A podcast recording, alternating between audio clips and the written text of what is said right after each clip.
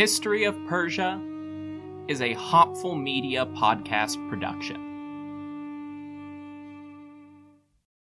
As humans, we're naturally driven by the search for better. But when it comes to hiring, the best way to search for a candidate isn't to search at all. Don't search, match with Indeed. When I was looking to hire someone, it was so slow and overwhelming.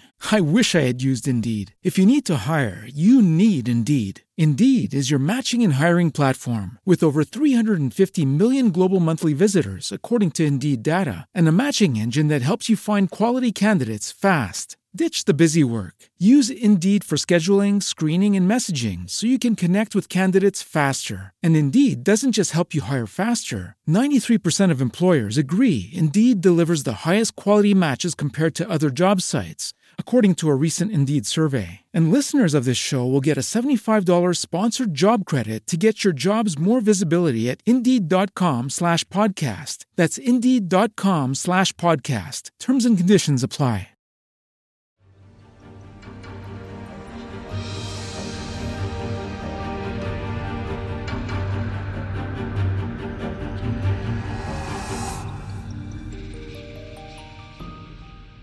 Hello, everyone. Welcome to the History of Persia, episode eighty-six, Old Enemies, New Friends. Last time, we began the newest war between the Persian Empire and the ambitious cities of Greece.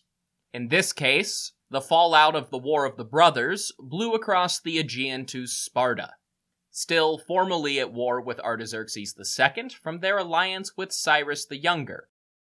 They sent the general Thibron to support the rebels of the Ionian coast.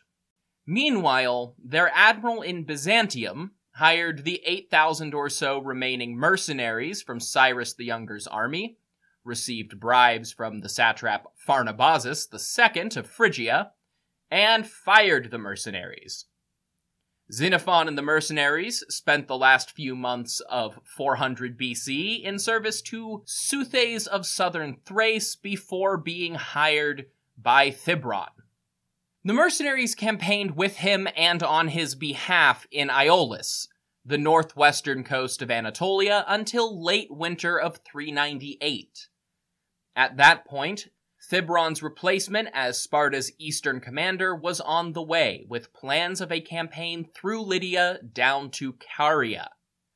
They broke off a siege at Larissa without taking the city and headed south, facing little to no resistance from Tissaphernes' garrisons, who would still have been dispersed in small pockets for their winter quarters. Thibron's replacement was Dercylidas, who had earned a reputation for resourcefulness and stubbornness during the alliance with Persia back in the four tens. So much so that the Spartans took to calling him Sisyphus. Thibron's command had prolonged this newest Ionian revolt, the fourth by my count, and permitted some already rebellious cities in Phrygia to join in. But it did little to expand the war or force Artaxerxes and the satraps to the negotiating table.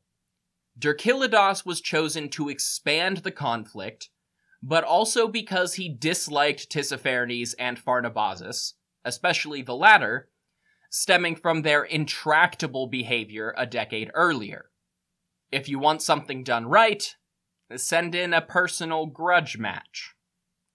Dercylidas arrived in Ephesus with more troops from Sparta and marched up north to meet and take command of Thibron's forces.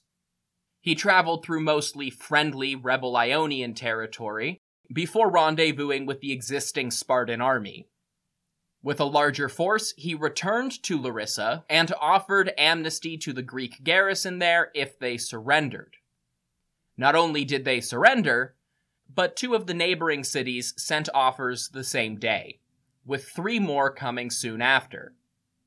If you cast your memory back to episode eighty-three, many of these cities were guarded by mercenary garrisons installed by the female governor Menea, and had been treated to lapsed pay, derogatory remarks, and general condescension by the new local governor Medius ever since he assassinated his predecessor. with amnesty and payment in service to Sparta on the table, switching sides was an easy call. Medius had proven himself so unpopular in the months since he became governor that Dercylidas didn't even attempt to besiege his capital, the Greek city of Gergis. He simply marched up to the gates and demanded to be let in. The Greek mercenaries inside obliged. They joined the Spartan army, and they all occupied Gergis together, captured Medius, and looted only his mansion and the mansion that once belonged to Menea. The Greek inhabitants were left secure and happy, and the Spartans took enough loot from the mansions to pay the army for a full year. With so much success in Pharnabazus' territory, Dercylidas decided to change plans. Rather than going south to battle Tissaphernes, he went north to Bithynia and raided Persian territory there.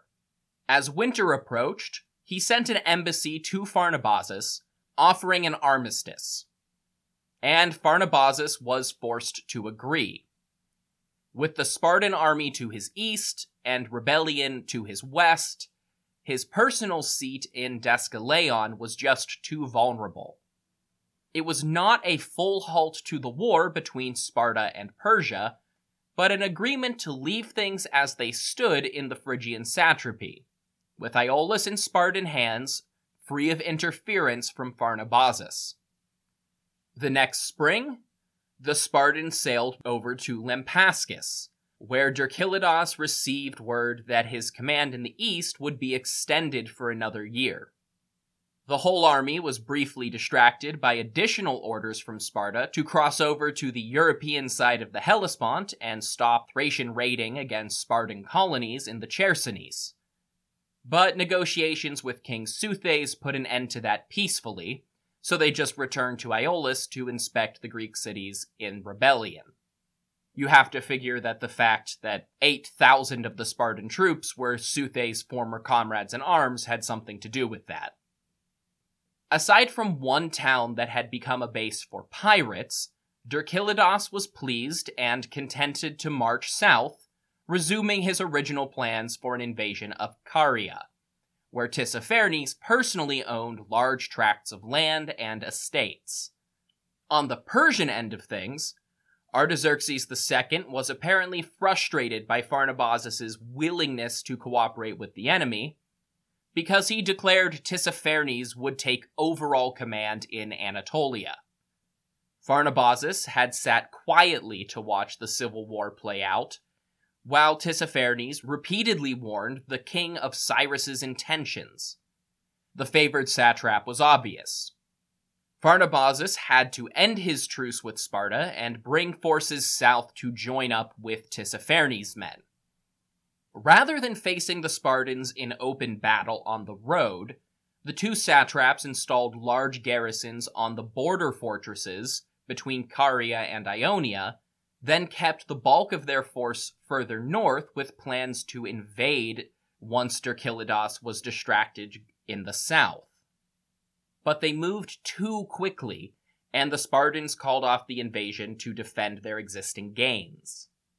They faced off for a pitched battle near the Maeander River, but Tissaphernes was hesitant to engage with the Spartans. Pharnabazus was less concerned.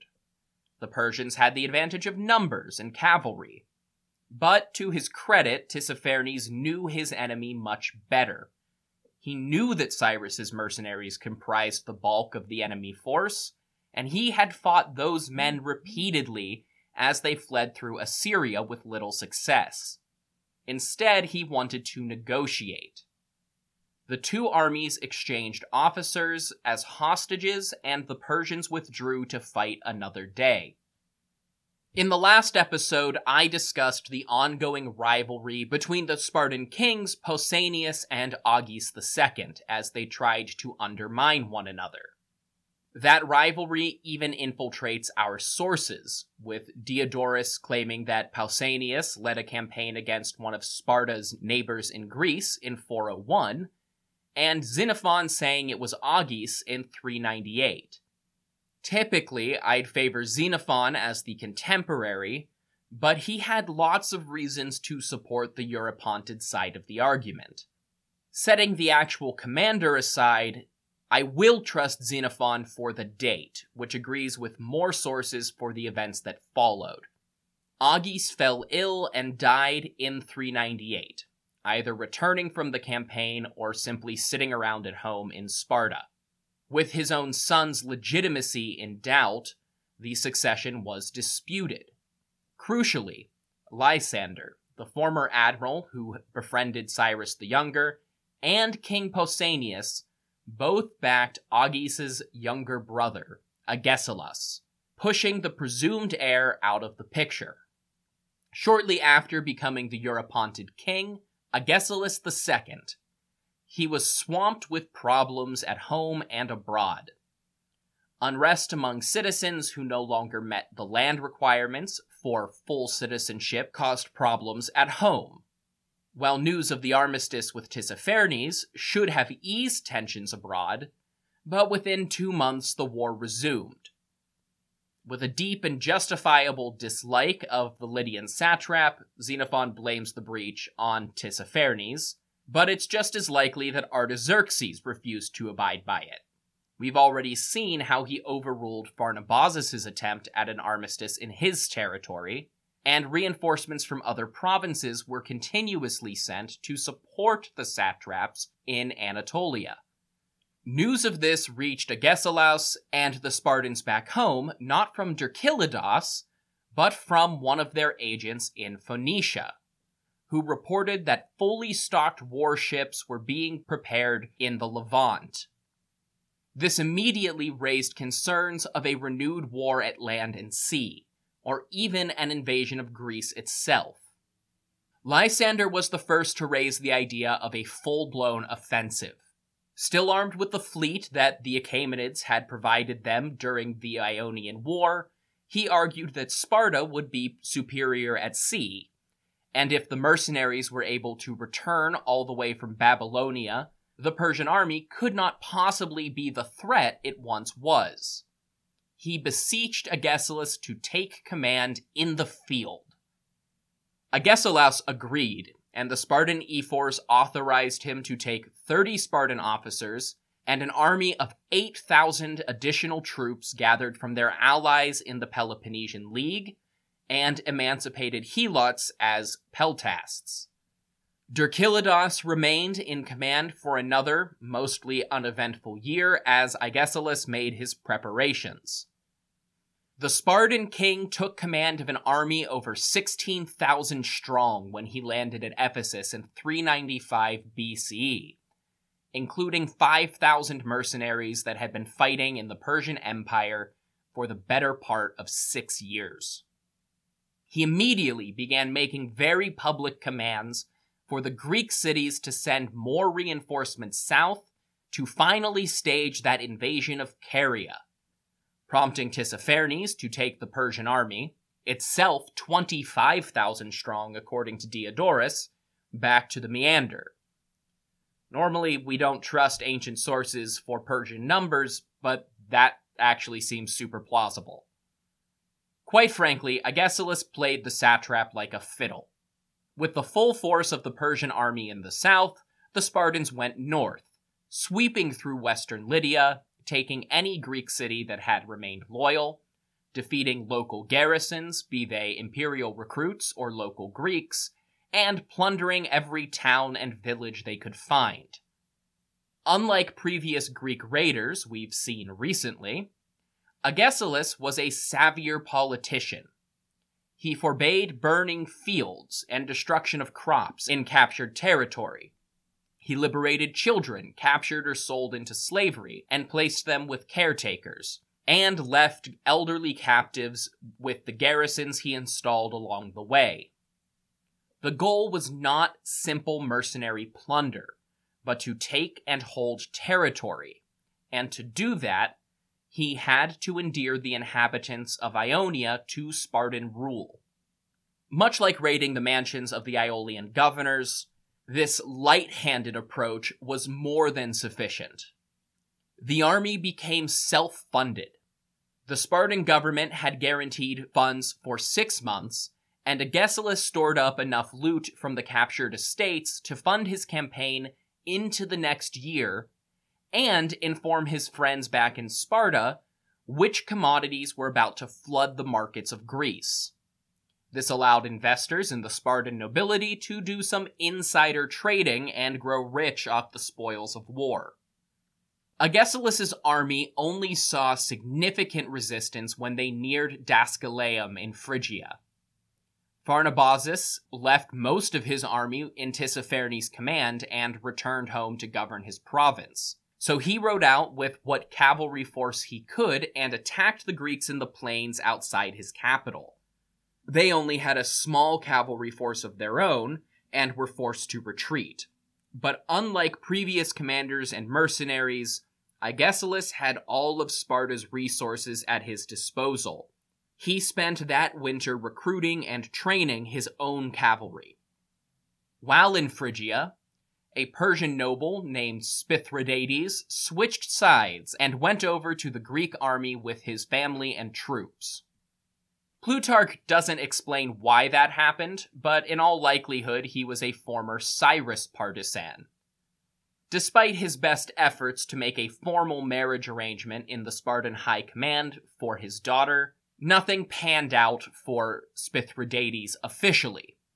But informally, Agesilaus started a relationship with Spithridates' son. Unless you think this is another one of those kind of implied homosexual relationships in ancient history, Plutarch includes a long paragraph about how much Agesilaus misses this guy's kissing. At sea, Sparta had less luck. They mobilized their forces upon hearing news that the Persian fleet was gathering in Phoenicia. Lacking anybody with true naval experience to command this fleet, the Persians were forced to outsource. But they had an experienced admiral close at hand. Last seen fleeing from the Battle of Aegospotami in episode seventy-three, Conon of Athens was still living in exile on Cyprus as part of the entourage of a Persian vassal king named Evagoras of Salome. With the shoe on the other foot, so to speak, Conon was only too happy to take command of the Persian fleet and seek vengeance against Sparta. The mission to recruit Conon was helmed by none other than Theseus in one of the very last events in his Persica. The surviving summaries and quotes don't explain why Theseus was sent instead of some other negotiator. It's fairly likely that Parisatis had died around this time, and Artaxerxes just saw better uses for Theseus in the West, though Plutarch's timeline disputes this. Theseus had served well as a translator and negotiator with Cyrus the Younger's mercenaries, and probably knew the politics of the Aegean better than anyone else at court, given that he grew up there. He negotiated Conon's employment, but also the resumption of tribute payments from Cypriot Salome. King Evagoras had stopped paying his dues during Cyrus the Younger's revolt, and had not resumed since.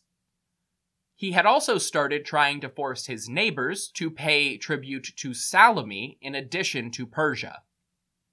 Theseus translated Artaxerxes' opening statements, and then negotiated with the Cypriot king in person, eventually getting Evagoras to stand down and resume his payments. As the Persians thought Caria was the target, Conon sailed there first, securing some of the smaller islands. But he faced a Spartan blockade when he tried to go further north. There was a large Persian force close at hand to augment his marines. Some of the army Tissaphernes sent to Caria took to the seas and helped break through the Spartan fleet under the command of an officer named Artaphernes, allowing Conon to reach the island of Rhodes. Interesting to note that this is the first time the name Artaphernes has surfaced in a while, but based on geography, it would seem that this could be a descendant of Darius the Great's brother, who served as satrap of Lydia a century ago. Rhodes was ruled by a Spartan-backed oligarchy, and had been ever since falling early in the Ionian War. But most of the city favored Athenian democracy.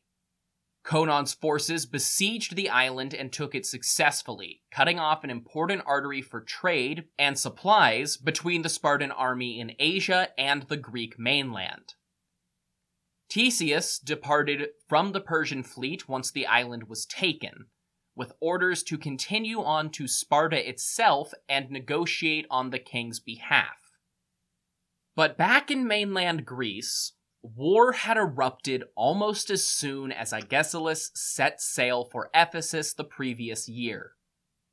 Athens was still a shell of its former self, with no walls, barely an army, and all but banned from forming alliances with other cities after the Peloponnesian War. However, they were not the only great city in Greece. Much like Sparta had its Peloponnesian League in the century before defeating Athens, the city of Thebes commanded the Boeotian League, which had supported Xerxes once upon a time, and then backed Sparta in its war with Athens. Now, the Thebans were dissatisfied in post-war Greece. They wanted to break Athenian dominance, not replace it with Spartans. But what to do? They couldn't afford to fight Sparta by themselves, and they certainly couldn't make public overtures to form a military alliance and oppose them during peacetime. Instead, they used one of the minor cities in the Boeotian League as a proxy to initiate a border dispute against a minor member of the Peloponnesian League. When Sparta came to their allies' aid, that was all the casus belli Thebes needed to start searching for allies. Athens was the first obvious candidate, as a rival to Sparta with territory immediately south of Boeotia, and famously successful in war. The Athenians mustered what little they had, and went north to join Thebes.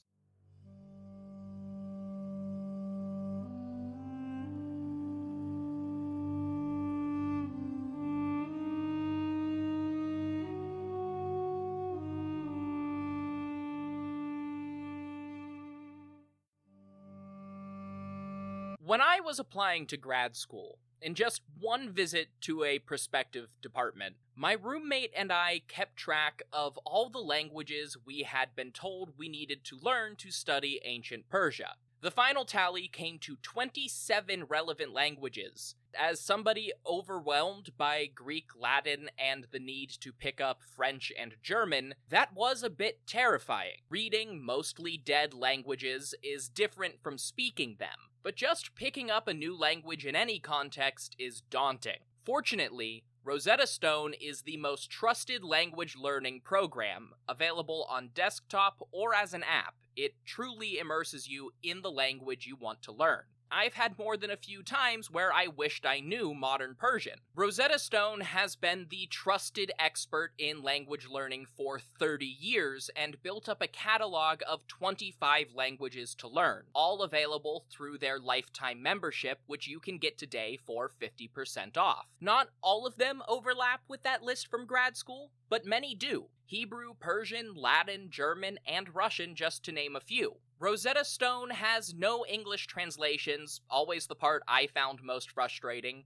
and instead focuses on long-term retention through an intuitive process of working up from simple words to full sentences. Don't put off learning that language. There's no better time than right now to get started. For a very limited time, History of Persia listeners can get Rosetta Stone's lifetime membership for fifty percent off. Visit rosettastone.com slash today. That's fifty percent off, unlimited access to twenty-five language courses for the rest of your life. Redeem your fifty percent off at rosettastone.com slash today today.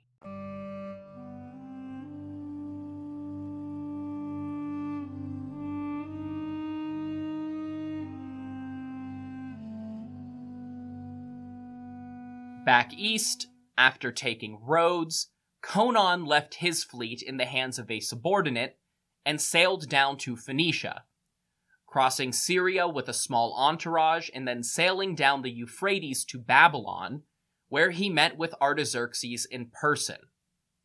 Conon laid out a plan that would allow Artaxerxes to not only expel all mainland influence from Ionia, but extend his personal influence in Greece to a degree that his ancestors only ever dreamed about, all without raising any new armies. All Conon asked for was financial support. Artaxerxes granted it, authorizing ten thousand golden darics to spend on the project, and giving Conon permission to pick any of the western satraps as his co-commander. Conon chose Pharnabazus and returned to Phrygia, where he explained his plan to the satrap.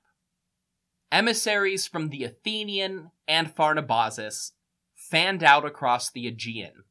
They went to the islands surrounding mainland Greece, the colonies and the Chalcidices, the kings of Thessaly, and a number of inland cities in central Greece, making well-placed bribes and promises of Persian support. Everywhere they went, local leaders turned against Sparta and sent their representatives down to Corinth, while Conon himself returned to Athens for the first time in thirteen years, with a big box of shiny gold coins set aside to rebuild their defensive walls. On the same trip, Conon induced most of the islands of the Cyclades to join their cause, and recruited the remains of the Athenian fleet to return with him to Anatolia, join the Persian fleet, and fight Sparta together in the next year's campaign. Back in Asia, the Spartans regrouped at Ephesus to resume the campaign, better equipped to counter Persian horsemen in the field for spring three ninety-four. Agesilaus continued to play Tissaphernes like a very predictable puppet. This time, he loudly announced that he would plunge deep into Lydia, raid along the fertile river plains, and attack Sardis itself. The satrap took this as a repeat of the previous year's ruse, and assumed that he would actually commit to the long-awaited Carian campaign. Instead, Agesilaus planned to repeat the Athenian march on Sardis from the first Ionian revolt. He did exactly what he promised. The Greek army moved swiftly through the open plains of western Lydia for three days, plundering all the while before Tissaphernes' cavalry were able to catch up. They tore through scattered raiding parties in the countryside with ease, outnumbering them significantly, and having the advantage of mounted mobility. But when the Persian horsemen tried to attack Agesilaus' camp at the foot of Mount Sipylus, they had less luck. The Spartan army attacked before the Persian infantry were even in formation. The newly minted Greek cavalry initially struggled against their Persian counterparts, but Greek peltasts led the charge behind them, dispersing the Persian infantry with missile fire and giving the hoplites time to charge up without the usual Persian blanket of arrows over the battlefield. With Xenophon and the mercenaries as the core of this Greek charge, they smashed through the remaining Persian infantry just as they had at Cunaxa, forcing Tissaphernes' men to retreat. By then, it was too late. The Greek peltasts had proceeded past the Persian lines and seized Tissaphernes' camp as soon as they had finished playing their role in the charge. The Greeks claimed personal belongings, tents, family members, servants, and slaves as plunder. New Spartan officers actually arrived just after defeating this Persian army. They came with news that Agesilaus had officially received command of both the navy and the army, the first Spartan to ever hold both positions simultaneously. He delegated control of the fleet to his brother-in-law, Peisander, and continued on to Sardis in person. Peisander was a controversial choice. It was obvious nepotism, and many in the Spartan high command feared that this young brother-in-law was too inexperienced. They were proved correct almost immediately. To deal with rising tensions in Greece and the need to supply their forces in Anatolia, the Spartan government reached out to Pharaoh Neferud down in Egypt. More than happy to support anything that would keep the Persians out of his territory, and sitting on the abundant grain stockpiles of the Nile, Neferud entered into an alliance with the Greek hegemony. From their base in Rhodes, Conon the Athenian and Pharnabazus led the Persian fleet, intercepting grain shipments to cut off Agesilaus' supplies, and force him to reconsider his policy of not plundering captured cities. If they could turn the Ionians against him, they could turn them back towards Persia. When Peisander sailed out to face the Persian fleet off the coast of Cnidus, the Greek island in Caria, it was a disaster. Fifty Spartan triremes were destroyed, and many more sailors were killed and wounded, including Peisander himself. Sparta had to withdraw from the coast entirely and sail north to monitor the northern Aegean. Conon followed them and seized control of the Hellespont and the Black Sea trade route. Along the way, he laid waste to all of Sparta's recent gains, capturing many key ports and islands in the Aegean, spurring more to give up on the Spartan cause and expel garrisons of their own accord. Most distressingly for Sparta, this included the likes of Ephesus, Lampascus, and Byzantium, key ports for bringing more troops and supplies into the war. Back on land, Sardis was unprepared for a siege. The Greeks had their run of the markets outside the walls, and they took everything that wasn't nailed down, but they weren't able to get through the gates. That said, they didn't really need to. The goal was not to burn Sardis as the Athenians had done, but to weaken and demoralize the satrapy, to persuade the Persians to give up the fight. Rather than setting in for a siege, the Spartans returned to Ephesus just a few weeks before it was taken by Conon. There, Agesilaus had the Persian cavalrymen stripped naked and sold in the slave market, where they were mocked for the paleness of their skin. Xenophon boasted that this was because the Persians are weaklings who spent all their time traveling in carriages, a claim which is further exaggerated by Plutarch in his own biography of Agesilaus. But, uh, no. The Persian cavalry were the warriors who had been holding the Greeks at bay and giving Xenophon's mercenaries trouble for more than half a decade. They just wore head-to-toe clothing, felt hoods or caps over long-sleeved tunics and full-length trousers with closed-toed shoes, as opposed to the Greeks fighting in short-sleeved skirts and sandals. You gotta imagine an ancient Achaemenid cavalryman had some pretty solid tan lines. In Sardis, things were not great for Tissaphernes. He had left his generals to command the armies in the field, and was left sitting inside the city as the Greeks plundered his markets. Looking out at their smoldering villages and shattered stalls, his subjects, kind of rightly, blamed him for their strife, as did King Artaxerxes. Tissaphernes had briefly endeared himself to the new king, but by now Artaxerxes was starting to understand why his brother was sent to Lydia as Charanos in the first place. Time and time again, Tissaphernes had proven himself incompetent in the face of Greek incursions, be they Spartan or Athenian. This was the last straw, especially with the influence of Parisatis.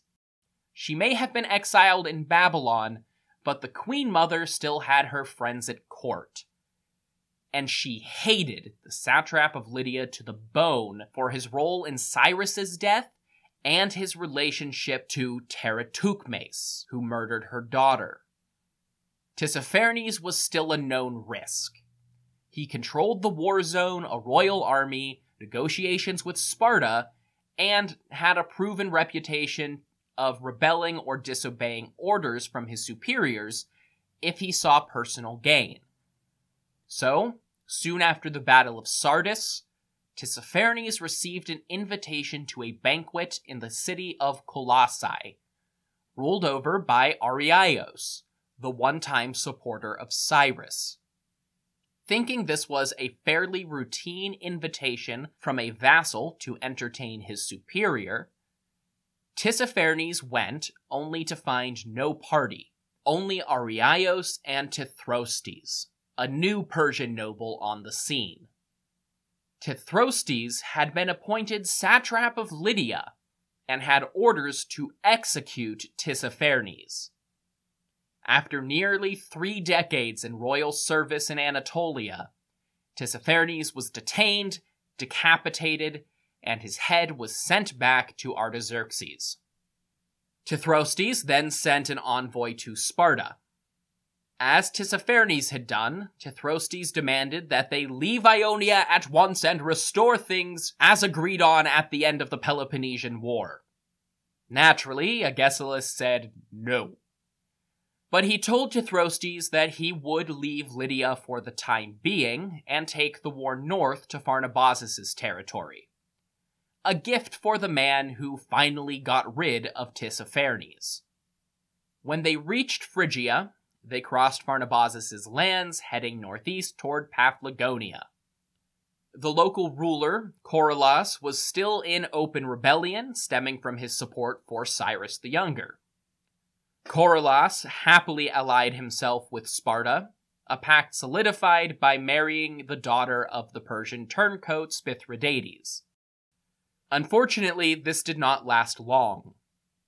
Spithridates took command of the Paphlagonian cavalry, and when his Spartan co-commander demanded they turn their plunder over to Agesilaus' war treasury one too many times, Spithridates took the Paphlagonians, rode to Sardis, and begged forgiveness, pledging his service to Tithrostes. It was at this point that Agesilaus mourned the loss of Spithridates' son and his wonderful kisses. As autumn turned to winter, and the campaign season drew to a close, Pharnabazus offered one last parley with Agesilaus, operating through a mutual associate in the Greek city of Kyzikos. Agesilaus agreed to a meeting in person, but it was carefully choreographed to judge the satrap. Ornate Persian rugs were brought out into a field outside the city walls and laid out on the ground to host the meeting with all of the cushions and finery befitting one of the highest-ranking Persian nobles in the empire. But the Spartan took a seat in the grass, lounging against a tree. Fortunately for Pharnabazus, the satrap of Phrygia was more astute than most of his colleagues. He bypassed the rugs and cushions to sit next to Agesilaus in the grass. It was simultaneously an overture to Spartan sensibilities and a show of force that he was not the soft old man Sparta expected. The satrap accused the Spartans of betraying Persia politically and Pharnabazus himself on a personal level. They had been close allies in the war against Athens not that long ago. Agesilaus responded to say that their alliance was only supported by Cyrus in the end, and that Artaxerxes the second's ascension to kingship had broken the truce. However, he also offered to support Pharnabazus should he choose to rebel. They had no conflict with him or the people of Hellespontine Phrygia in particular, just the empire more broadly. Pharnabazus was a loyalist through and through, from a long line of leal satraps that had always enjoyed royal favor. He told Agesilaus that the only way he would ever rebel would be if Artaxerxes replaced him arbitrarily. Were that to happen, he promised to take Sparta up on the offer. Over the course of the meeting, the king befriended both Barnabazus and some of his entourage, parting ways not as bitter foes like Tissaphernes, but as respectable adversaries divided by politics. But even as this meeting took place, events were unfolding worlds away that would change the course of the war. Back in Greece, Persian support escalated things. Sparta preferred to keep one king at home when the other was in the field, but with Agesilaus on another continent pillaging Phrygia, Pausanias had to be sent in, but he arrived too late. Lysander and the initial Spartan army sent to fight Thebes were already defeated, and Lysander wanted to put Pausanias on trial for treason. The accusation was that the king was deliberately slow in hopes of eliminating Lysander's influence, getting Spartan men killed. With the second trial for treason in as many years hanging over him, Pausanias opted to flee off into exile on the island of Tegea. That brought his fourteen-year-old son to the Agiad throne, too young to actually fulfill political duties as the war continued to escalate. With Sparta's position clearly not as strong as they once believed, other cities joined the war. Argos, Sparta's perpetual rival in the Peloponnese, was no surprise. But Corinth was another matter. One of the Spartans' most steadfast allies for centuries, the Corinthians rankled under Spartan imperialism in recent decades, and decided that it was high time to knock them down a peg. They offered their city on the Isthmus as the base of operations for the newly formed alliance of Argos, Athens, and Thebes. So began the Corinthian War, with the city that traditionally defended the whole of the Peloponnese from outside invasion now siding with outside invaders. With a growing anti-Spartan alliance and only a boy king at home, Agesilaus was forced to abandon his efforts in Anatolia. He gathered up all of his forces on board the battered Spartan fleet and crossed from Sestos to Abydos, the only cities still loyal to Sparta on the Hellespont. The fleet didn't have room for the full army to travel at once, and there were now enemies of Sparta dotting the Thracian coast. So in a twist of history, the Spartan army marched north and west from Sestos, following the route taken by Xerxes eighty-six years earlier in late autumn of three ninety-four. Among them were the remaining mercenaries from Cyrus the Younger's army, headed home at long last, barely more than a third of the number who set out in the first place. Many, including Xenophon, soon discovered they were exiled from their homelands for their service to Sparta.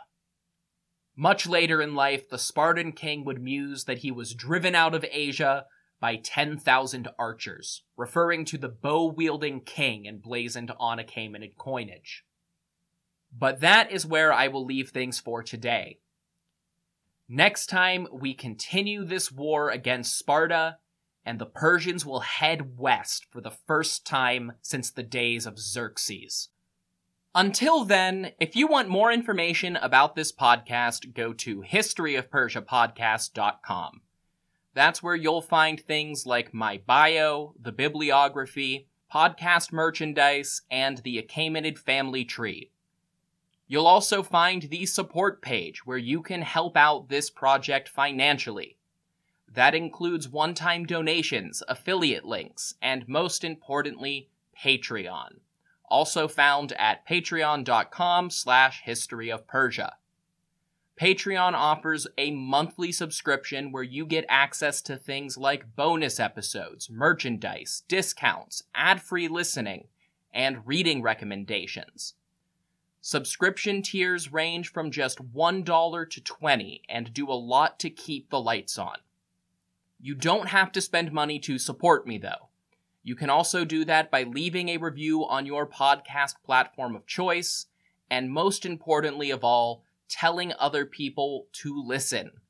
Independent podcasts live or die by word of mouth, so tell your friends, tell your family, and share on social media. You can find me at History of Persia on Twitter, or History of Persia Podcast on Facebook and Instagram. Until the next time, thank you all so much for listening to History of Persia.